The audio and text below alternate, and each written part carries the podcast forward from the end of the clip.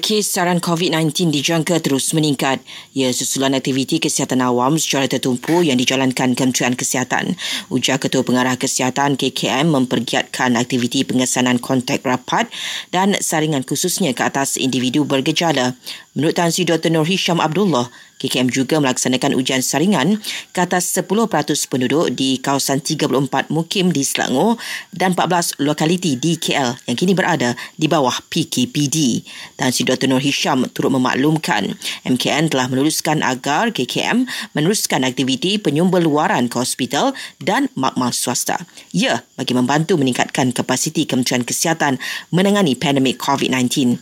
Semalam, 8,868 kes dicatatkan di seluruh negara yang merupakan angka kes harian kedua tertinggi pernah direkodkan di negara ini. Rekod tertinggi adalah pada 29 Mei lalu, itu 9,020 kes.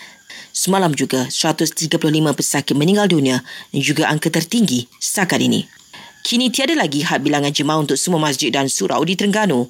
Ia selaras dengan situasi semasa COVID-19 di negeri itu yang kini menjalani fasa 2 Pelan Pemulihan Negara PPN. Sementara itu, Sabah akan memasuki fasa 2 PPN esok kerana mencapai tiga nilai ambang yang ditetapkan.